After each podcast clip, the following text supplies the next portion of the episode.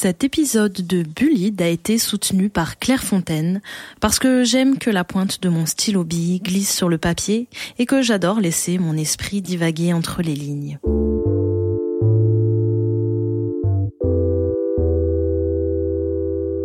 Bullide, le podcast sur le harcèlement scolaire qui redéfinit les marges.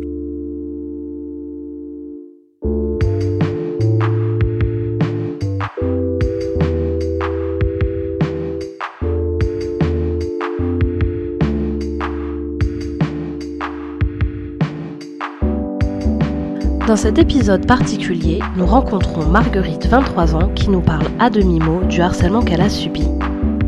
On parlera du rapport à son corps qu'elle a appris à apprécier au fil du temps et du court épisode de cyberharcèlement qu'elle a vécu. Elle nous confie que relativiser la violence était souvent un mécanisme de défense pour encaisser les coups durs. Salut, moi c'est Marguerite. C'est pas mon vrai prénom, mais voilà. Euh, j'ai 23 ans, bientôt 24, et du coup, pour le moment, je fais pas grand chose.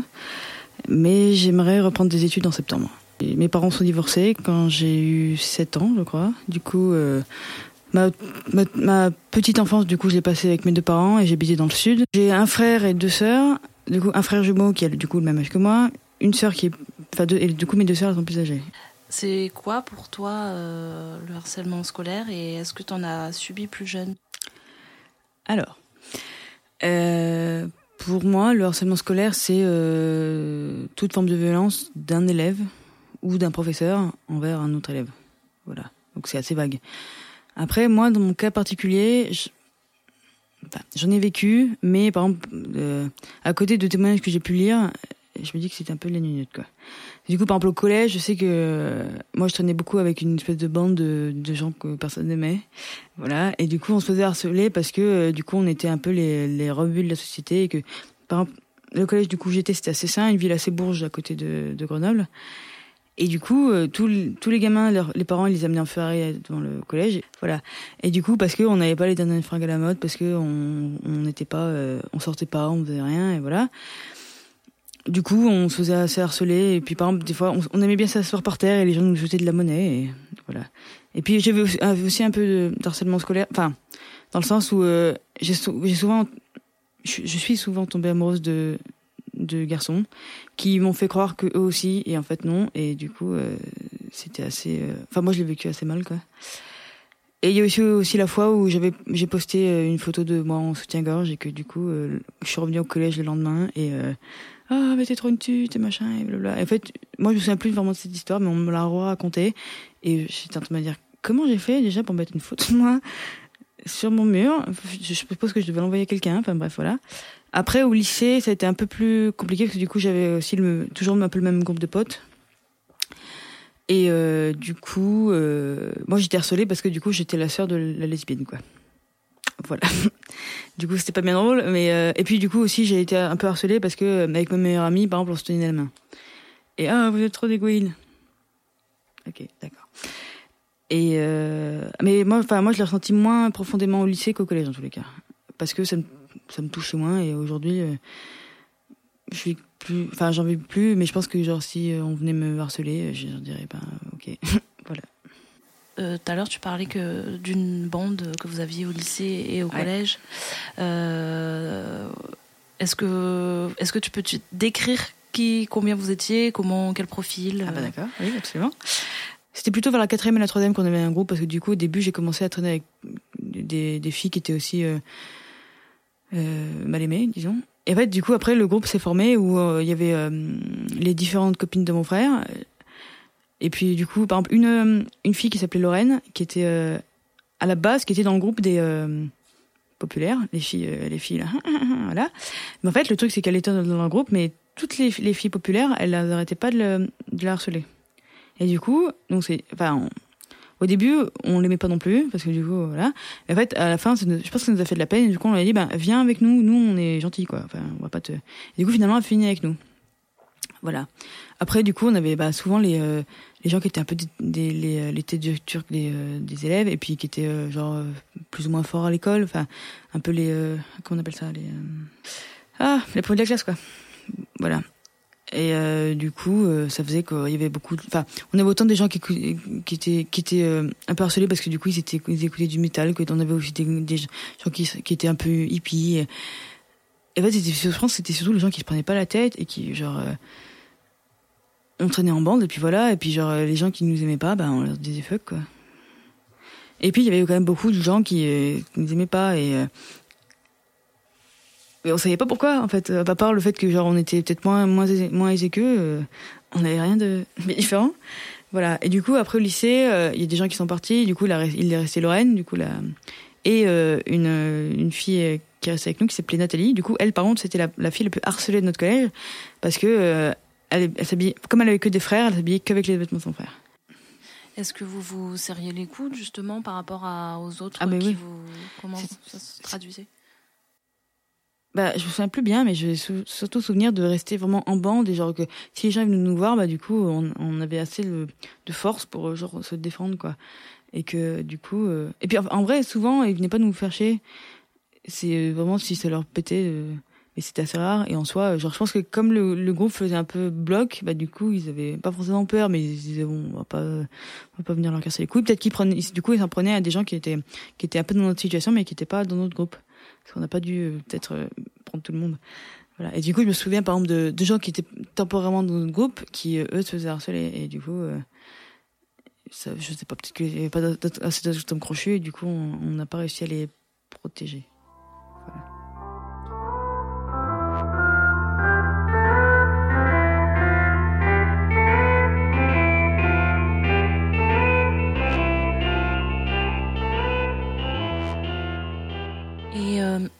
À l'heure, tu disais que vous aviez un petit peu de sensibilisation au harcèlement euh, en fin de collège. Ouais.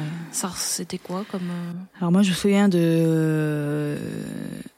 En fait, je sais même plus si c'était face au harcèlement, mais je me souviens qu'ils nous avaient mis dans une salle, ils nous avaient montré euh, Internet et les, ses dangers, je crois, un truc comme ça, de dire qu'il fallait pas poster des photos sur Internet et machin, et blablabla. Mais c'était resté là, c'était une heure dans euh, 4 ans, 4 ans de collège, quoi. Et après, au lycée, euh, en soi, j'ai pas bien souvenir de ça. J'ai souvenir de vaguement, par exemple, de, pré de prévention de la drogue. Voilà, bon. Et de, bon, bah, de trucs de, de sexe, là, genre. Euh, Éducation sexuelle. Merci. Et pour euh, les personnes euh, qui vous harcelaient, ils ressemblaient à quoi vos bourreaux? J'ai l'impression que c'est souvent lié juste au look en fait. Bah oui, mais c'est des fait c'était des canons, c'était des... enfin c'est en vrai c'était pas vraiment des canons de beauté. Enfin en tout cas dans mes de mes critères euh, aujourd'hui, je dirais pas qu'ils sont super beaux, mais c'est genre des gens qui euh, bah du coup parce que leurs parents ils étaient euh, aisés voire fortunés, bah ils pensaient que du coup les gens qui étaient plus pauvres qu'eux, bah du coup euh, c'était des merdes quoi. Voilà. Et puis parce que, comme, comme je te disais, c'est leur look, genre, ils avaient, eux, ils avaient le droit de s'acheter des fringues de marque. Nous, on avait le droit, mais on n'avait pas l'argent, voilà. Et du coup, euh, c'était souvent ça. Et puis aussi, bon, après, pour les gens qui avaient euh, des bonnes notes, c'était genre, ah, là, t'es genre, tu suces le prof, machin, blabla. Bon, moi, c'était pas vraiment mon cas, j'étais pas très, très forte à l'école. À part euh, dans les matières, du coup, un peu littéraires et l'art plastique. Mais, voilà. Après, je pense que hum, si on avait été différents, ils nous auraient, ils nous auraient harcelés parce qu'on était on avait encore des trucs qui leur allaient pas. Enfin, je pense que Enfin, moi, j'ai jamais eu de, de témoignages de collège où genre, tout le monde s'aimait bien et tout le monde. Euh, alors qu'en vrai, euh, je me dis, ça marche très bien à la fac, personne ne harcèle personne. Enfin, je, en tout cas, pas scolaire, mais bon, plutôt sexiste. Et du coup, je me dis, bon, après, on est plus jeune aussi, donc euh, voilà. Mais du coup, à un moment donné, euh, la différence est une force, les gars. Pas... Est-ce que tu crois que à l'époque, tu savais que c'était du harcèlement? Je il y a eu une période où du coup genre j'en rigolais un peu genre de, ce que j'ai pu subir. Et puis après euh, peut-être vers la fin du collège on a même les profs ils, venaient, nous faisaient des interventions sur le harcèlement et des choses comme ça. Et du coup j'en ai pris, un peu plus conscience. Mais en vrai j'en ai vraiment pris conscience je pense qu'il y a peut-être un ou deux ans et je me suis dit ah mais peut-être que finalement voilà. Ouais, oui j'ai oublié de le dire quand j'étais au lycée j'ai subi le harcèlement mais pas plutôt des profs parce que du coup j'avais un style vestimentaire un peu bizarre. Du coup, je mettais plein de bracelets de couleurs et je m'habillais beaucoup en couleurs. Et j'étais souvent, euh, euh, la CPE, venait, enfin, je, venais souvent dans son bureau parce qu'il me disait, non, mais c'est quand même pas sérieux t'habiller comme ça. Et puis, genre, il faut peut-être pas machin, et blablabla. Et du coup, moi, j'avais, du coup, j'étais un peu une tête brûlée. Et je disais, oui, bien sûr. Et du coup, je, je, je revenais le lendemain encore pire, quoi. Et voilà. Et ça se traduit comment euh, le harcèlement euh, des adultes et du personnel euh, scolaire face à. Bah moi c'était ça, c'était genre un peu des ah non il faut pas s'habiller comme ça quand même, c'est pas bien et ça va pas vous vous aider pour plus tard et du coup moi je dis mais oui attends mais je suis en seconde ça va, genre, le travail il est encore loin et puis même je sais même que aujourd'hui mon j'ai toujours un style vestimentaire un peu un peu différent mais je sais que genre si je dois travailler dans un dans un lieu un peu plus classique, bah, je m'habille plus classiquement, c'est pas. Ça va pas me, fendre le cœur. en fait, je pense que les profs là-bas, ils, étaient mous et inactifs, et du coup, c'est peut-être ça que leur reproche, c'est que genre, ils voyaient. Et plus nous, en vrai, c'était pas forcément le pire qu'on que d'autres élèves ont pu vivre, quoi. Et ils faisaient rien sauf genre nous casser les couilles parce que genre du coup oh là là euh, on essayait par terre et puis c'était pas bien. Et puis on s'écrivait des trucs sur les bras il fallait absolument les enlever avant d'aller à la cantine. Et du coup souvent ils, rigolaient avec les gamins qui harcelaient et puis genre ils étaient genre ah oui euh, t'es euh, t'es un peu con mais genre t'es drôle et du coup voilà. Parce qu'en fait les, les, gamins qui harcelaient ils, ils arrivaient à se faire passer pour des un peu des, des clowns de service quoi. Du coup genre ah, faire passer le l'insulte par la blague bah ça marche toujours mieux et du coup même les CPE, franchement, personne n'a rattrapé les personnes. Genre, les pions, ils étaient plus, plus, plus aveugles les uns que les autres. Enfin, voilà. Et puis en fait, au lycée, ça a été pareil. Genre, euh, tout le monde allait dans, dans le sens de la CPE, par exemple, parce que moi j'ai pu vivre. Par exemple, moi je me souviens de mon frère qui, une fois on était à la cantine et il y a un mec qui lui a dit, euh, ouais, de toute façon, t'es jamais qu'une tapette, je sais pas quoi. Et du coup, euh, moi, toi, t'es la sœur de la tapette. Et moi, j'étais genre, il y avait des, il y avait des profs, il y avait des, il y avait des surveillants et personne n'a rien fait. Genre, c'est pas des choses qu'on dit, c'est pas des choses qu'on laisse dire surtout. Voilà.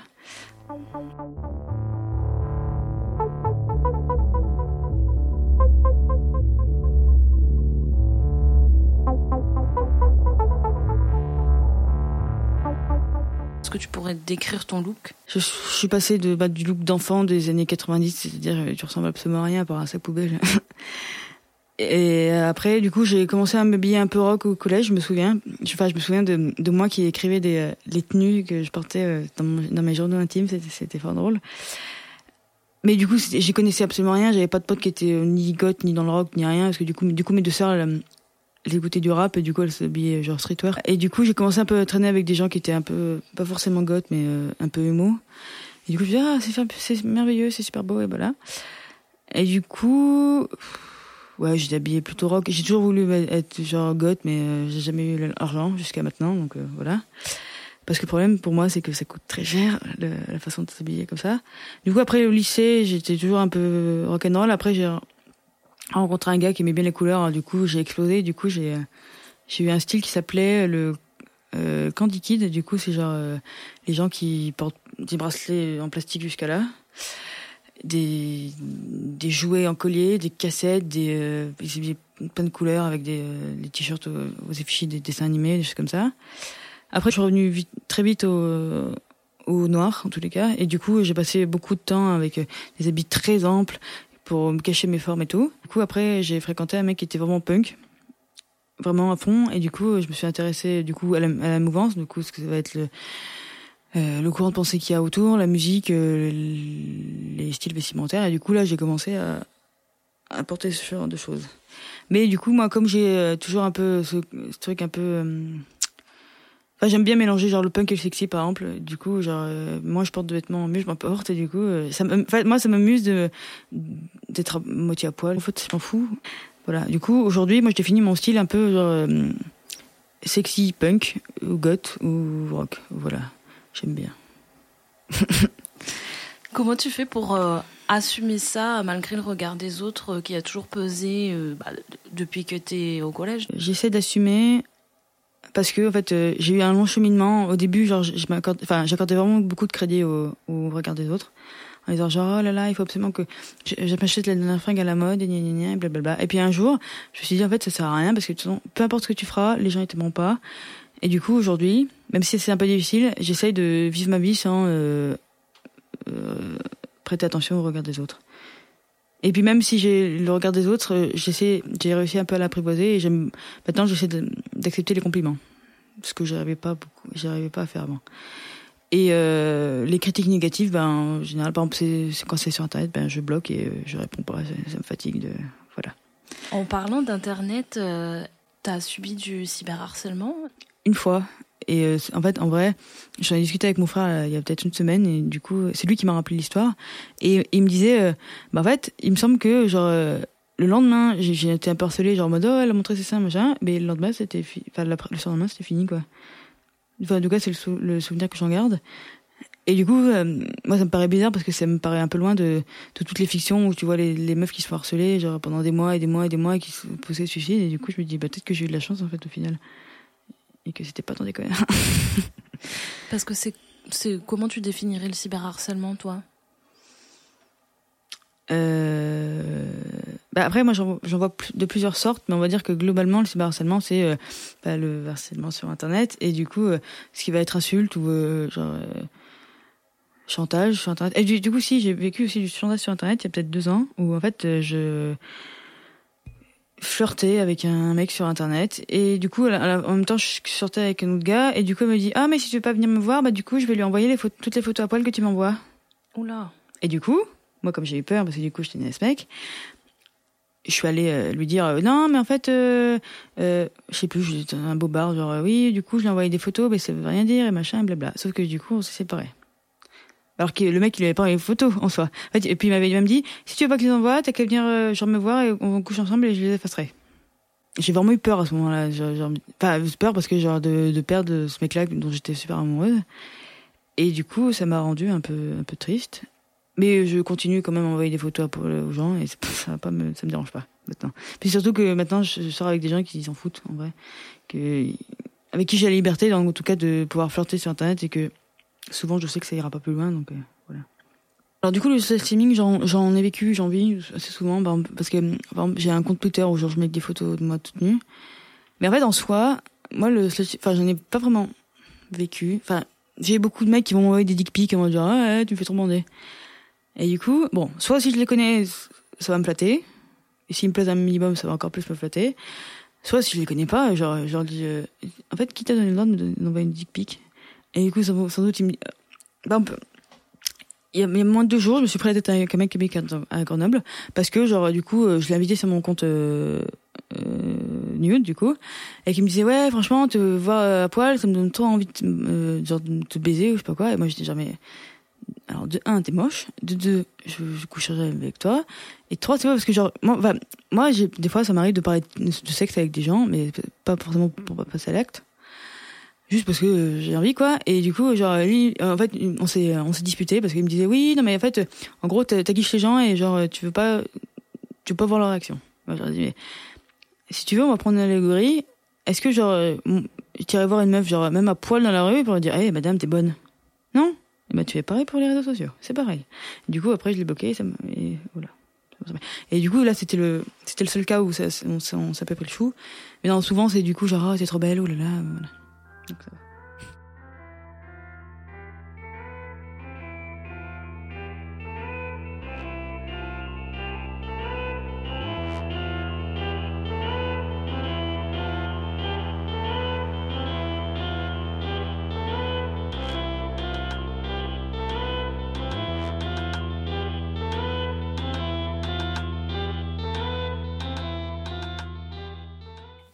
en quoi justement ça tient à cœur euh, la nudité? Parce est-ce quel rapport déjà on va commencer par là avec ton corps? Bah ça dépend. Il y a des jours où genre je peux pas m'en pâture d'autres où genre j'ai très envie de me prendre en photo. Après et ça va être la même chose que pour euh, la confiance en soi. J'ai eu aussi un cheminement assez long où du coup genre je pouvais je pouvais pas me mettre à poil devant quelqu'un même genre euh, après qu'on ait couché ensemble, il fallait absolument que je me rhabille parce que genre euh, voilà. Aujourd'hui, parce que du coup, ça fait deux ans que je suis avec un mec qui qui se trimballe à poil tout le temps, et bah du coup, genre je peux me trimballer à poil et j'en ai rien à foutre et voilà. Par exemple, quand j'étais ado, genre ma grand-mère me disait oui, tu sais moi quand j'étais jeune, ben du coup j'allais dans les pages naturistes et du coup c'était trop bien. Et du coup moi j'étais genre oh mon dieu quelle horreur, jamais de vie je ferais ça. Et du coup maintenant je me dis ah peut-être que j'aimerais bien essayer en fait. voilà. Tu vas aller aux mêmes euh, plages nudistes que ta grand-mère. c'est ça. Mon rapport à la, nudité, c'est que euh, moi je trouve ça, moi j'utilise un peu comme une arme pour séduire, ou en tout cas une arme pour me réapproprier mon corps euh, que dont j'ai j'ai pas été très amoureuse pendant longtemps quoi. Et et puis j'aime bien aussi euh, genre pouvoir euh, promouvoir, promouvoir un peu mon image parce que je me dis que par exemple sur les réseaux sociaux t'as souvent les meufs qui vont être à poil du coup euh, comme je disais le body body positivisme ça fait souvent des meufs genre euh, dans les normes quoi genre sans poil sans végéture qui ont pas un, ki- un kilo trop qui sont genre toutes minces. Et du coup bon après moi je suis j'ai peut-être un peu un peu de graisse et des poils et des végétures et du coup je me dis que ça permet de transmettre une autre image et de dire que la diversité du corps elle est euh, elle est immense et que du coup euh, t'es pas forcément obligé à quand tu es dans une case pour être belle pense que la beauté elle est dans la personne qui enfin l'œil du celui qui regarde. Je sais plus qui a dit ça mais je trouve, je trouve ça assez euh, Comment t'as fait pour euh, faire tout ce cheminement? Comment ça s'est passé euh, de t'aimes pas trop ton corps à l'acceptation de? Alors, le cheminement a été long. Euh, du coup, ça s'est fait parce que du coup, en, enfin, en vieillissant, parce que maintenant je grandis plus, j'ai j'ai commencé à fréquenter un peu des milieux euh, fé- féministes sur Grenoble, par exemple.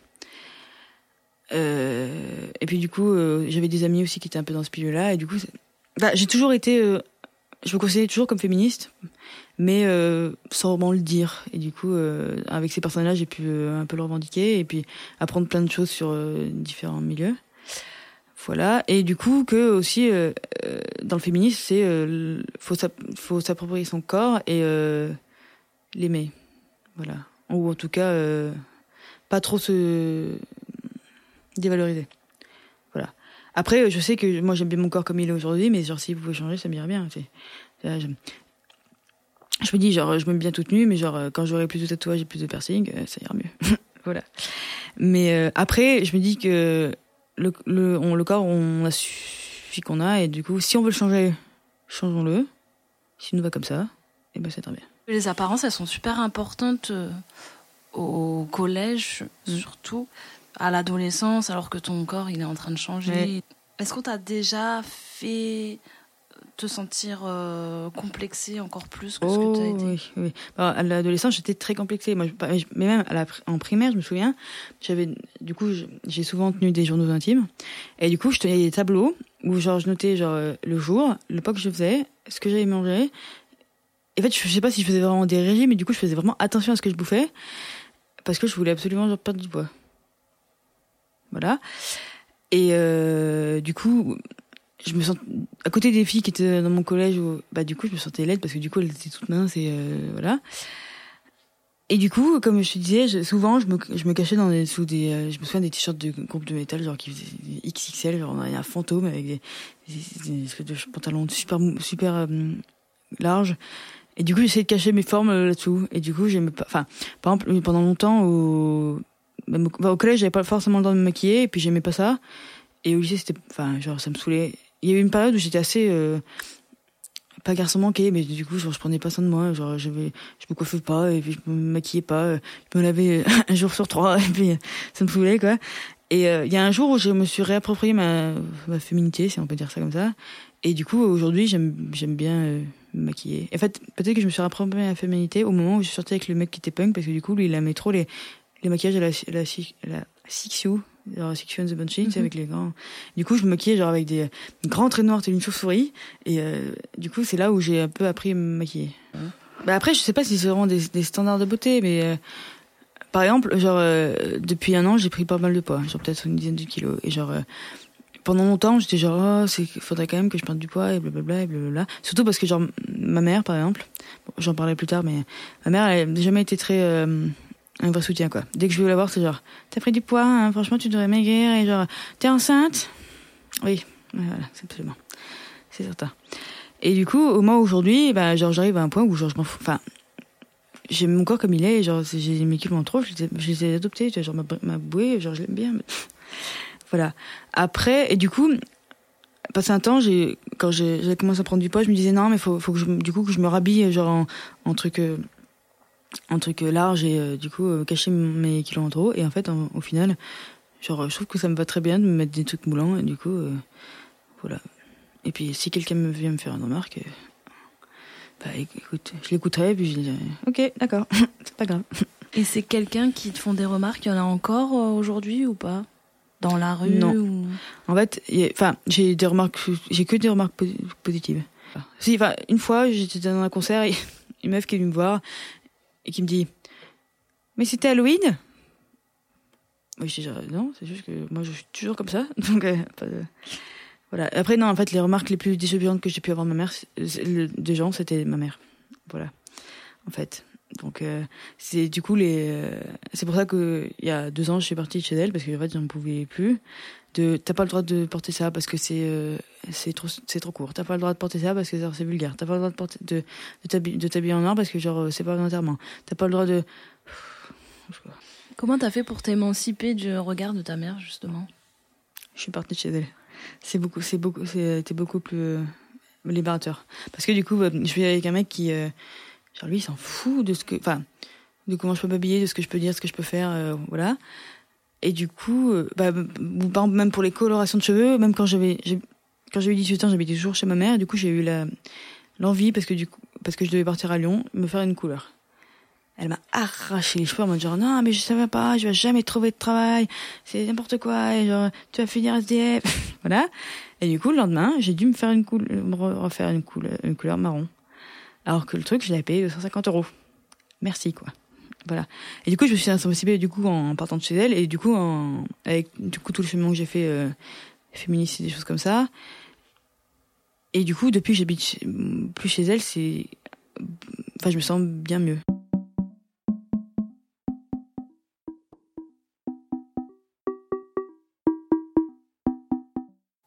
Disons que j'estime avoir eu un parcours un peu chaotique et compliqué. Et du coup genre toutes les épreuves que j'ai pu vivre bah du coup je pense que ça m'a un peu pas forcément endurci parce que je sais que par exemple quand les euh, quand genre il y a des mecs qui vont venir siffler dans la rue qui vont venir me parler genre du coup je vais je vais je vais genre être une flaque et genre euh, juste partir en courant quoi. Parce que j'ai encore pas pas beaucoup de courage face aux, face aux gens qui viennent me, parler. Même quand par exemple quand il y a des des gens qui vont qui me parlent pas mais qui vont parler de trucs qui me dérangent euh, à côté de moi genre j'ai y a une partie de moi qui a trop envie de me lever. Alors, qu'est-ce que tu veux? Et l'autre qui genre, euh, non, j'ai peur. voilà. Mais du coup, je me dis que je suis peut-être plus forte que ce que j'ai pu être au collège et au lycée parce que euh, genre, j'ai quand même vécu des choses euh, assez difficiles et compliquées à, vivre. Et du coup, ça a peut-être un peu endurci. Pourquoi tu penses que ben on a ce mécanisme de relativiser, de se dire bon ben finalement c'était pas si pire que ça. Il y a des gens qui ont vécu pire. Est-ce que c'est un moyen de se Bah moi c'est toujours un moyen de défense parce que genre euh, euh, j'ai tout, enfin comme j'ai eu, enfin en tout cas ma famille a une historique un peu compliquée. Tout ce que j'ai pu vivre, j'ai toujours relativisé en me disant ouais c'est pas très grave. Bah, bah, bon par exemple, moi j'ai vécu pendant quatre ans et demi du viol conjugal et du coup j'ai mis longtemps à, comprendre que c'était ça parce que du coup je comprenais enfin je comprenais pas trop le concept et je me disais non mais le devoir euh, conjugal ça existe machin. Et du coup toujours avec ce chemin féministe je me suis dit que c'était pas le cas. Et du coup aujourd'hui je me dis non mais c'est moins grave par exemple tu vois genre j'ai une de mes soeurs qui s'est fait violer. Du coup viol conjugal c'est moins grave que le viol. Voilà.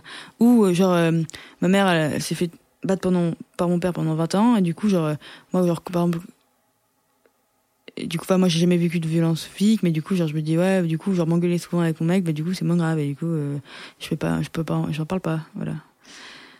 Du coup, j'essaie toujours de relativiser en me disant, il est toujours pire. Et du coup, c'est pour ça que souvent, enfin, pendant longtemps, je me suis tue sur beaucoup de choses que j'ai pu vivre parce que, genre, je me disais, non, mais de toute façon, il y a personne qui va m'écouter, ils en ont rien à foutre. Et par exemple, il y a peut-être six mois, j'ai, euh, du coup porté plainte pour, euh, du coup, le viol conjugal que j'ai vécu. Alors que ça fait peut-être deux ans que j'avais, j'avais envie. Et en fait, bah, ça fait six mois que j'attends euh, qu'il se passe quelque chose, mais il se passe rien. Voilà. Et du coup, bon, faudra peut-être que j'essaie de, de recontacter la, la flic qui m'avait euh, machin. Mais du coup, je me dis non, mais ça sert à rien d'y aller parce que de toute façon, il aura rien. Et puis genre, euh, en vrai, genre, euh, t'as pas de preuves et tu peux pas genre te rappeler exactement genre quand les choses que t'as vécues. Du coup, genre, ça va servir à rien, machin, blablabla.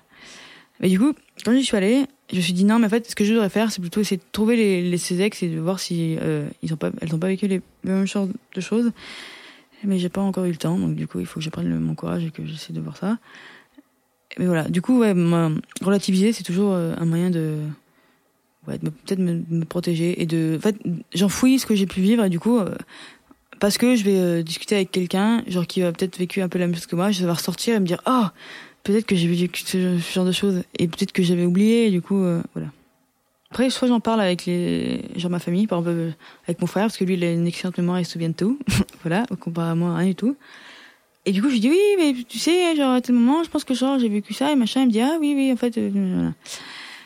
Comment tu, euh, tu fais pour euh, bah, arriver à trouver le Oui. courage et à affronter ça en fait? Bah, du coup, je, je l'affronte parce que, en fait, moi, le, le seul moyen que j'ai trouvé de l'affronter, souvent, c'est genre d'écrire dessus. Que ce soit des, euh, des histoires ou, par exemple, des posts de, des articles de blog. J'ai toujours eu la, la- j'ai jamais, enfin, jamais été très à l'aise à, m'exprimer à l'oral. Du coup, genre, j'écris. Beaucoup, beaucoup, beaucoup, beaucoup. Et du coup, euh, après, soit je le publie, soit je le publie pas, soit je le fais lire aux gens concernés. Mais euh, j'ai pas beaucoup de mal à genre parler, parler de choses, même à ma famille. Qu'est-ce qui t'a fait tenir tout ce temps ben, les problèmes familiaux, les problèmes à l'école euh, Est-ce que tu avais des, des refuges? Alors, un premier refuge, comme j'ai dit, l'écriture. Du coup, quand j'ai, par exemple, le premier projet de, enfin, le premier livre que j'ai écrit, j'avais 14 ans. Parce que, du coup, je l'ai écrit, euh, pendant euh, des vacances en Espagne où mon père s'était pris la tête avec ma belle-mère. Du coup, j'ai dû, ouais, j'ai dû commencer ce projet-là. Et du coup, en fait, dès que j'avais un, souvent, quand j'ai des, je vais pas bien, j'ai envie d'écrire. Et du coup, ça a donné un roman de 150 pages où genre c'est euh, suicide, dépression, euh, on se taille les veines et puis genre euh, voilà. Du coup, ce, ce livre, je le garde toujours dans un tiroir parce que je me dis peut-être qu'un jour, j'essaie de le retravailler et le, et de le réécrire. Mais exemple, en ce moment, comme je vais bien, enfin en tout cas que du coup je fréquente des gens un peu positifs et tout, bah du coup j'ai commencé un livre positif et chose que j'avais jamais écrit avant. Et du coup, euh, ça me fait assez bizarre de d'écrire un livre un peu ensoleillé, genre euh, léger, plus surtout sur des sujets qui me qui me parlent et qui me qui me touchent quoi. Et j'essaie enfin, j'essaie d'approcher des, des sujets un peu graves de façon euh, légère et, et et surtout positive. Ben merci. De rien.